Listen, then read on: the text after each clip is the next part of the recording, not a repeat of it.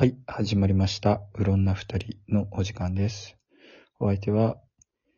バヤンゴと商工券バヤンと、田中こと田中黒がお送りいたします。さあ、最近のあの、ツイッターとかでのホットな話題でさ、なんか、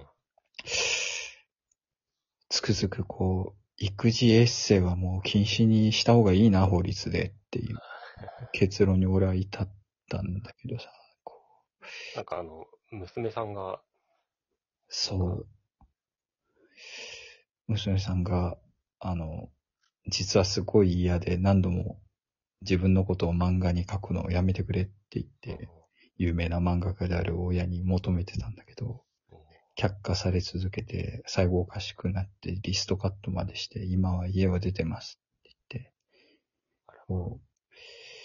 で、漫画の中でも、なんか死ぬところまで、それも結構辛かったんじゃないかなと思う。死ぬところまで詳細に描かれてた元のお父さんの方の名前の名乗ってます、みたいな。あの、名字を名乗ってます、みたいな。辛みたいな。これさ、これさ、これだけさ、ここの部分だけ切り取るとさ、いや、ここの部分だけ切り取らなくてもさ、この話題になってるサイバラー先生がさ、ちょっと問題あったなっていうのは思うんだけどさ、あの、またなんかこのサイバラリエコ先生の漫画とかってさ、結構読んでた人からするとかなりショックだと思うよね。で、さ、なんかもともとがね、うちの親が好きだって、それでそのつながり読んでたんだけど、なんか、麻雀とかさ、の漫画すごい描いてる人で、なんか、破天荒な生活みたいなの結構切り売りしてるような感じの作風の、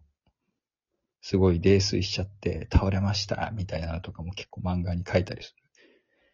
るところとか、で、その一方でなんかすっごいたまにせん、すっげえ繊細な自伝的漫画みたいなの書いたりとかして、そっちはなんか文学的評価みたいなのもちょっとあったりして、映画になったりもするわけよ。結構作風の広い人で、なんか、すごい麻雀のさ、なんか、して、同じ、なんか、麻雀世界にいるこう、麻雀プロみたいな人たちのさ、なんか、すごい殺伐とした生活とか面白おかしく書いたりとかさ、本人自体のさ、生活も面白おかしく書いてたりするんだけど、でもたまに見え隠れするちょっと不穏なところが、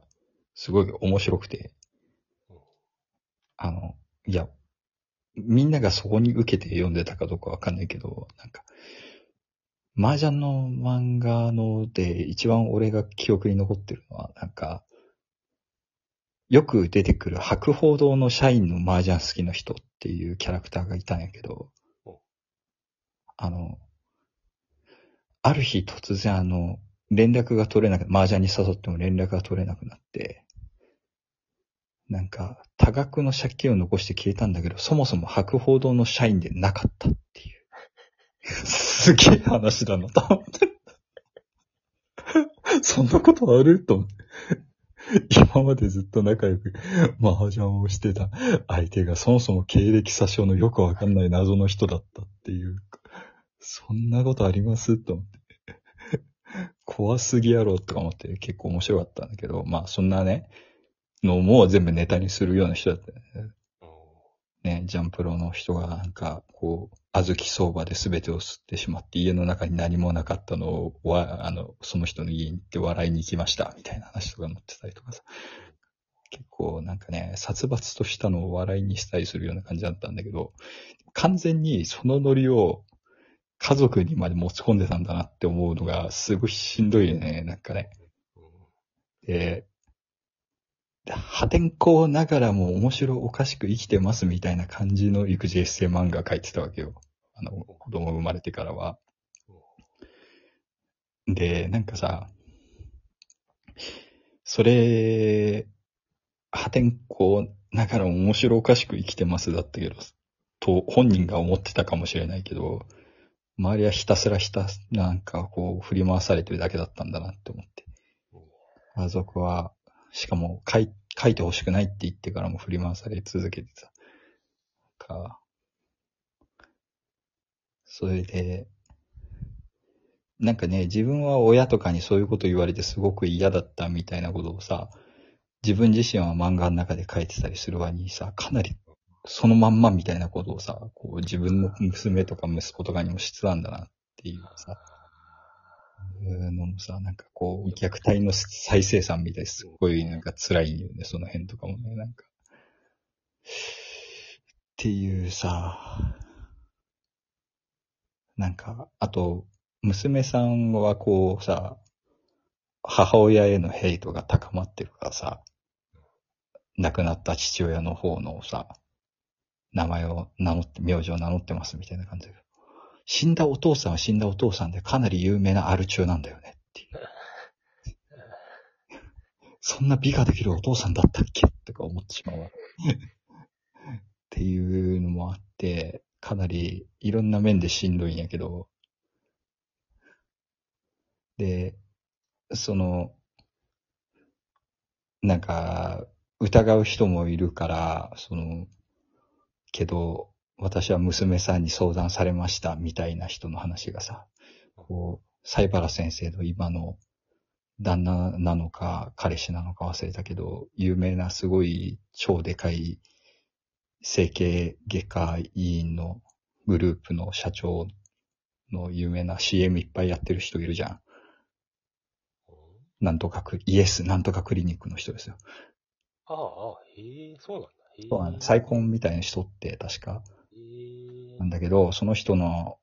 が広告費を傘に来て圧力かけて、なんか、こう、いろんな仕事が飛びましたっていう暴露話とかも出てる。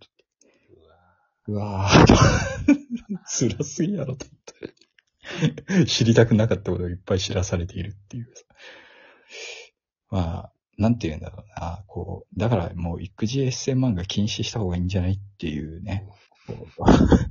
こ んな辛い話があるんだったら。育児エッセイ漫画全体を禁止しようぜっていう。で、これのさ、なんか、じゃあどうすべきだったのかみたいな話があってさ、まあ書かないのがそれは一番、一番の解決策なんだろうけど、なんか、書かない派の人と、こういうな、こうなったらやめる派の人と漫画界にいろいろいて、確か、あれだったかな、東村明子だったかな、と東村明子なのかな、読み方が、えっ、と、あれだけど、漫画家さんでさ、ママはテンパリストっていう育児漫画描いてた人が、東村明子でいいんかな東村明子っていうママテンパリストっていう漫画描いてた人がいて、これ人も結構有名な漫画家で、えっ、と、クラゲ姫っていう漫画が映画になってたのと、あと、あれかな、えっ、と、主に泣いていますっていうのが連ドラ化してて、足立由美とか出てたと思うんだけど、えっと、っていう人がいるんだけどさ、この人はなんか、育児エッセイ漫画書いてたんだけど、小学校に上がる前に辞めるって言って、その実際辞めたんよね。それぐらいの年齢になったら漫画に書かれているって子供が思って、思った時になんか傷ついたり、あといじめられたりするかもしれないから辞めるって言ってて、辞めたっていうさ、話もあってさ。あと、鋼の錬金術師の人おるやん。荒川博夢だっけ。あの人は、あの、育児、子供が生まれた時に、編集部から育児エッセイ漫画書いたらどうですかっていう打診があったんだけど、この人の場合は逆に物心ついて、僕、自僕、私のことを、えっ、と、漫画に書いてもいいよって子供が言うんだったら書いてもいいですって言った。あそれもそう、ありだよなっていう感じです。ね、毎日母さんはね、業が深いんだよね。漫画の中でも書いてたりするからね、その、あの、僕が言ってて、そのと全然違うことが書い、誇張して書いてあるって言って、さ、息子の方がさ、なんか怒るっていう話を漫画に書いたりする。業が深い。でも、笑い話で済む息子のなんかこう無邪気な怒り方の方は漫画に書いてるのに、リストカットするまで追い詰められていた娘の方のことは一切こう伏せられてるっていう。つらーと。でもなんかどうも5年前ぐらいに連載やめた時に娘に謝ったっぽいんだけど全然和解に至ってないっていうのもまた辛いし。娘は娘でなんか自分の体験を原案にしてなんかどうもビッグコミックスピリッツかなんかに今掲載されてる漫画どうも娘がモデルっていうさ、娘は娘で自分のことを。うん、切り売りしてるよね、なんかうん。それもなんか辛いなと思ってさ。うん方向性が違うけど、なんか、ちょっと似たところあるのも、なんかそれはそれで辛いなと思って。という話なので、育児エッセイ漫画をする人は内首獄門でいいのではないでしょうか。ってね、金さんがもうね、内首獄門って言ってる感じ。金さん全部内首獄門にしすぎやる問題がちょっと俺の中であるけどねっていうね。出したのは消じゃないからね。そう。というわけで、えっ、と、育児エッセイ漫画は禁止にしようっていうのと、あと、吉江さんっていう漫画があって、それは奥さんのこと書いてる漫画だったんだけど、その奥さんが病気で死んだっていう超切ない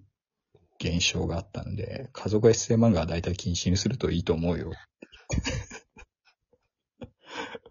お相手は、えっ、と、証拠見番屋と、田中さんでお送りいたしました。ありがとうございました。